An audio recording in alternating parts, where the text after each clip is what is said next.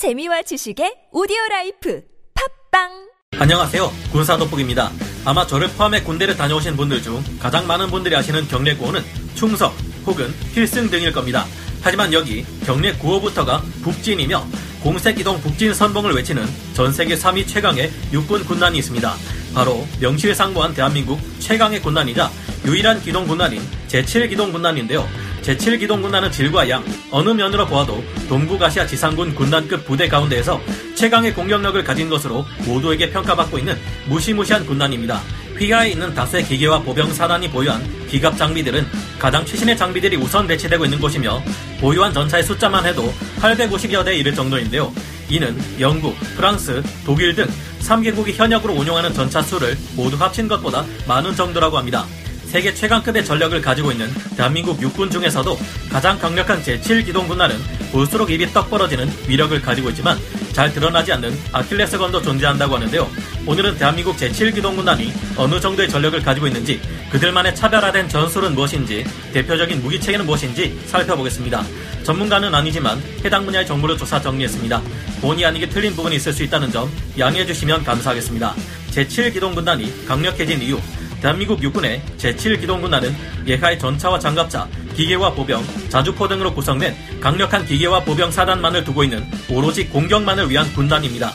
유사시 북쪽이 남침할 경우 다른 여타 군단들은 주둔지에서 방어하며 조금씩 물러나 전력을 보충받은 후에 북진하는 전략을 상정하고 있는데요. 하지만 제7기동 군단은 그와 달리 초전부터 주둔지를 떠나 북쪽으로 진격해 기동전을 펼치는 군단입니다. 이 군단 하나에 대한민국 국군이 보유한 전차의 과반수 이상이 집중되어 있으며 말이 군단이지 규모로만 봤을 때 야전군급이라 보아야 할 정도로 거대한 기동군단인데요. 제7기동군단이 가진 전차의 수만 850대 이상이며 이는 2016년 말을 기준으로 244대의 전차를 가진 독일, 227대의 전차를 가진 영국, 200대의 전차를 가진 프랑스 등 서유럽 3대 군사 강국이 보유한 전차를 모두 모은 것보다도 더 많을 정도입니다. 보유한 전차들의 질이 떨어지느냐 하면 그것도 절대 아닌 것이 제7기동군단의 전차는 K1, K1A1, K2 흑표와 그 개량형들로 구성되어 있습니다. 제7기동군단이 보유한 기갑 장비는 전차만 헤아려도 850여 대, 장갑차 1600여 대, 다련장 및 자주포 약 450문이나 되는 엄청난 전력으로 구성되어 있는데요. 제7기동 군단의 임무는 고착된 전선을 뚫고 적진 깊숙이 진격하는 초월인 만큼 지금도 계속해서 개발되고 있는 신형 전차와 보병 전투 차량, 장갑차, 자주포와 대공 자주포가 나오자마자 7군단 야부대에 가장 먼저 배치되고 있습니다. 상대적으로 신형 전차를 할수 있는 국산 K계열의 전차 중 40%의 전력이 이 제7기동 군단에 몰려 있는데요. 전시가 아닌 평시에 이 정도의 무시무시한 전력을 가진 기계와 군단은 다른 지구상 어디에도 존재하지 않습니다. 오죽하면 전쟁이 발발했을 때, 즉 전시에 이스라엘이 편성하는 기갑군단의 규모가 한국의 제7기동군단에 필적할 정도인데요. 만약 과거처럼 북쪽이 전차를 앞세워 한반도로 넘어오려 했다가는 이 제7기동군단 전력 하나에만 모조리 파괴되어 버리고 거꾸로 그 즉시 이어지는 반격으로 점령당해 버릴 수 있습니다. 이 제7기동 군단은 명령만 하달되면 재빠른 기동전으로 단 10시간에서 이틀 안에 북쪽의 수도를 점령해 버릴 수 있다는데요. 그런데 이렇게 강력한 제7기동 군단이 더더욱 강력해지고 있습니다. 2016년 12월 1일을 기준으로 제7기동 군단의 전력은 2배 이상 강해졌는데요. 기존에 있던 2개의 기계화 사단에 3개의 기계화 사단이 더 추가되며 총 5개의 기계화 사단으로 편제되었습니다. 원투 펀치를 할 수 있는 수도 기계화 보병 사단과 제20 기계화 보병 사단, 여기에 제8 기계화 보병 사단, 제11 기계화 보병 사단, 제26 기계화 보병 사단 등 3개 사단이 더해진 것이죠. 제7기동군단이 육군의 전체 6개 기계화 보병 사단 중 제30 기계화 보병 사단을 제외한 5개 기계화 보병 사단을 휘하에 둔 셈입니다. 여기에 더해 화력을 보강하기 위해 앞으로 2개 대대 규모 48개의 AH-64E 아파치 가디언 공격 헬기까지 배치될 예정이라고 하는데요. 이중 제20기계화 보병사단은 2019년 11월 29일 제11기동사단과 통폐합된 후 부대가 해체된 상태이며 2018년 11월 30일 제26기계화 보병사단 또한 제8기동사단과 통폐합된 후 부대가 해체되었습니다. 현재는 제7기동군단 예하에 투도기계화 보병사단, 제2신속 대응사단, 제8기동사단, 제11기동사단에 제7포병여단과 제7공명여단이 있는 것으로 파악되는데요. 다른 군단 사령부의 건물들이 모두 지하에 자리 잡고 있어 밖에서는 도무지 보이지 않는 반면 제7기동군단의 사령부만은 유일하게 지상에 올라와 있는 특징이 있습니다. 사실 이 건물은 전쟁이 나면 당장 버리고 북진하는 것이 제7기동군단의 임무이기 때문에 별로 투자하지 않는 것이라고 하는데요.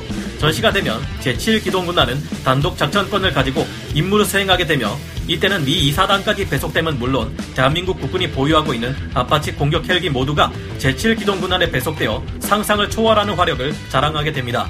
제7기동군단의 지휘소를 제외할 경우 위장막조차 치지 않고 34시간 동안 멈추지 않는 기동훈련을 하기도 한다는데요.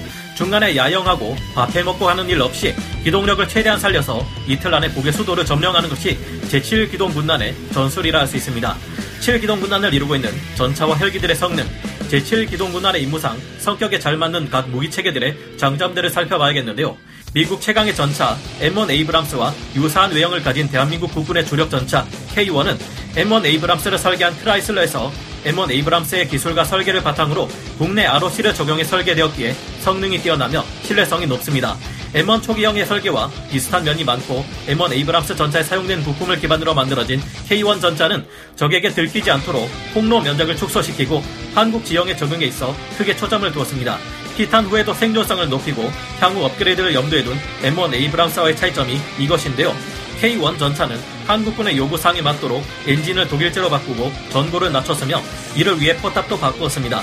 여기에 MBT-70에 유기압 기능을 넣기도 하는 등 한국군의 요구안에 맞게 설계가 변경되었습니다.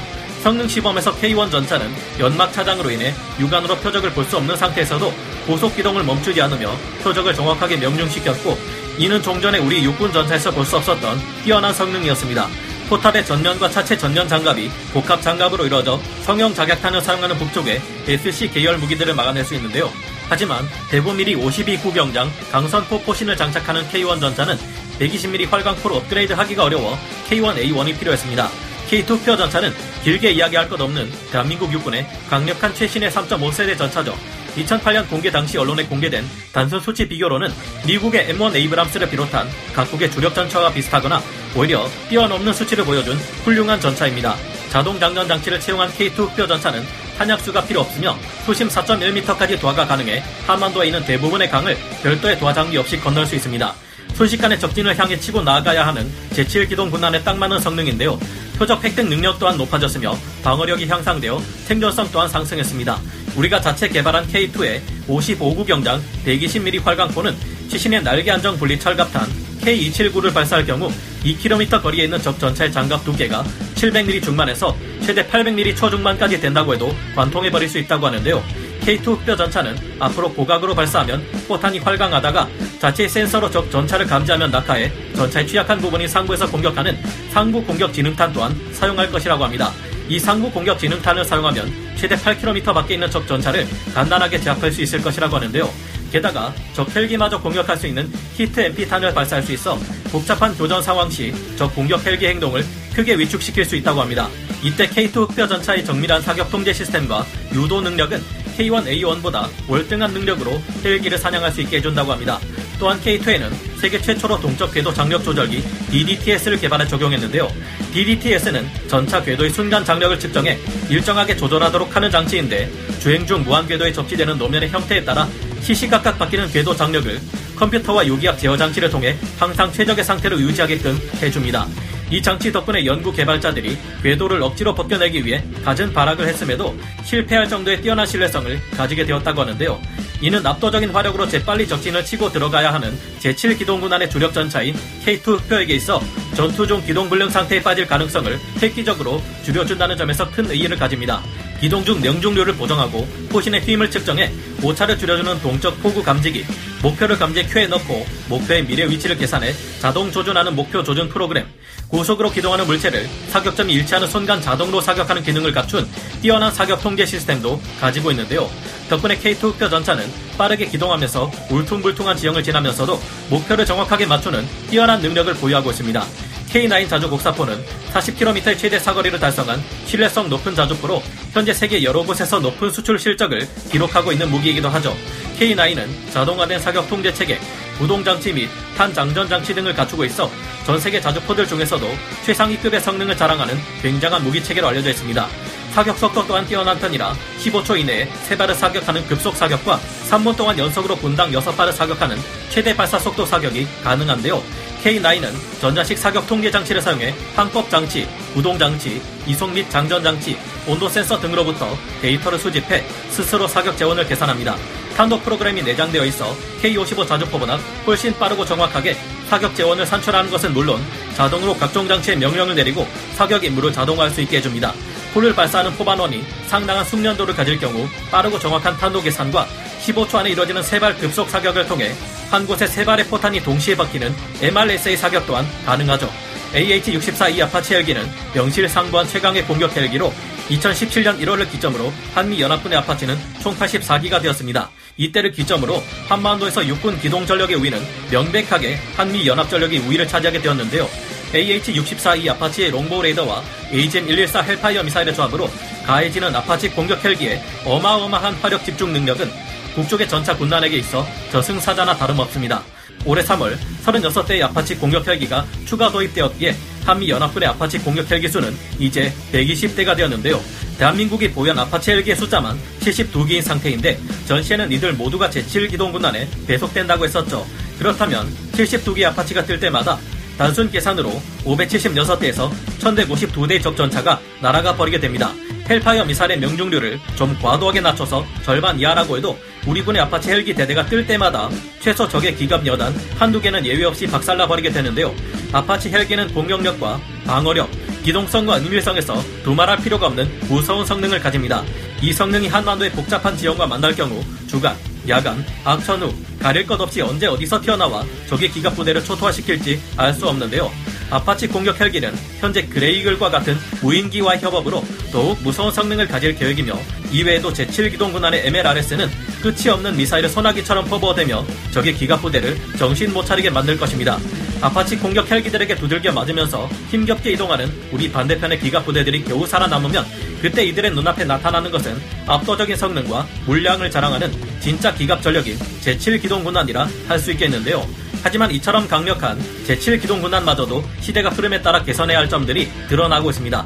그 문제가 무엇이고 개선점이 무엇인지에 대해서는 다음 기회에 말씀드리는 것이 좋을 듯 하네요. 오늘 군사 돋보기 여기서 마치고요. 다음 시간에 다시 돌아오겠습니다. 감사합니다. 영상을 재밌게 보셨다면 구독, 좋아요, 알림 설정 부탁드리겠습니다.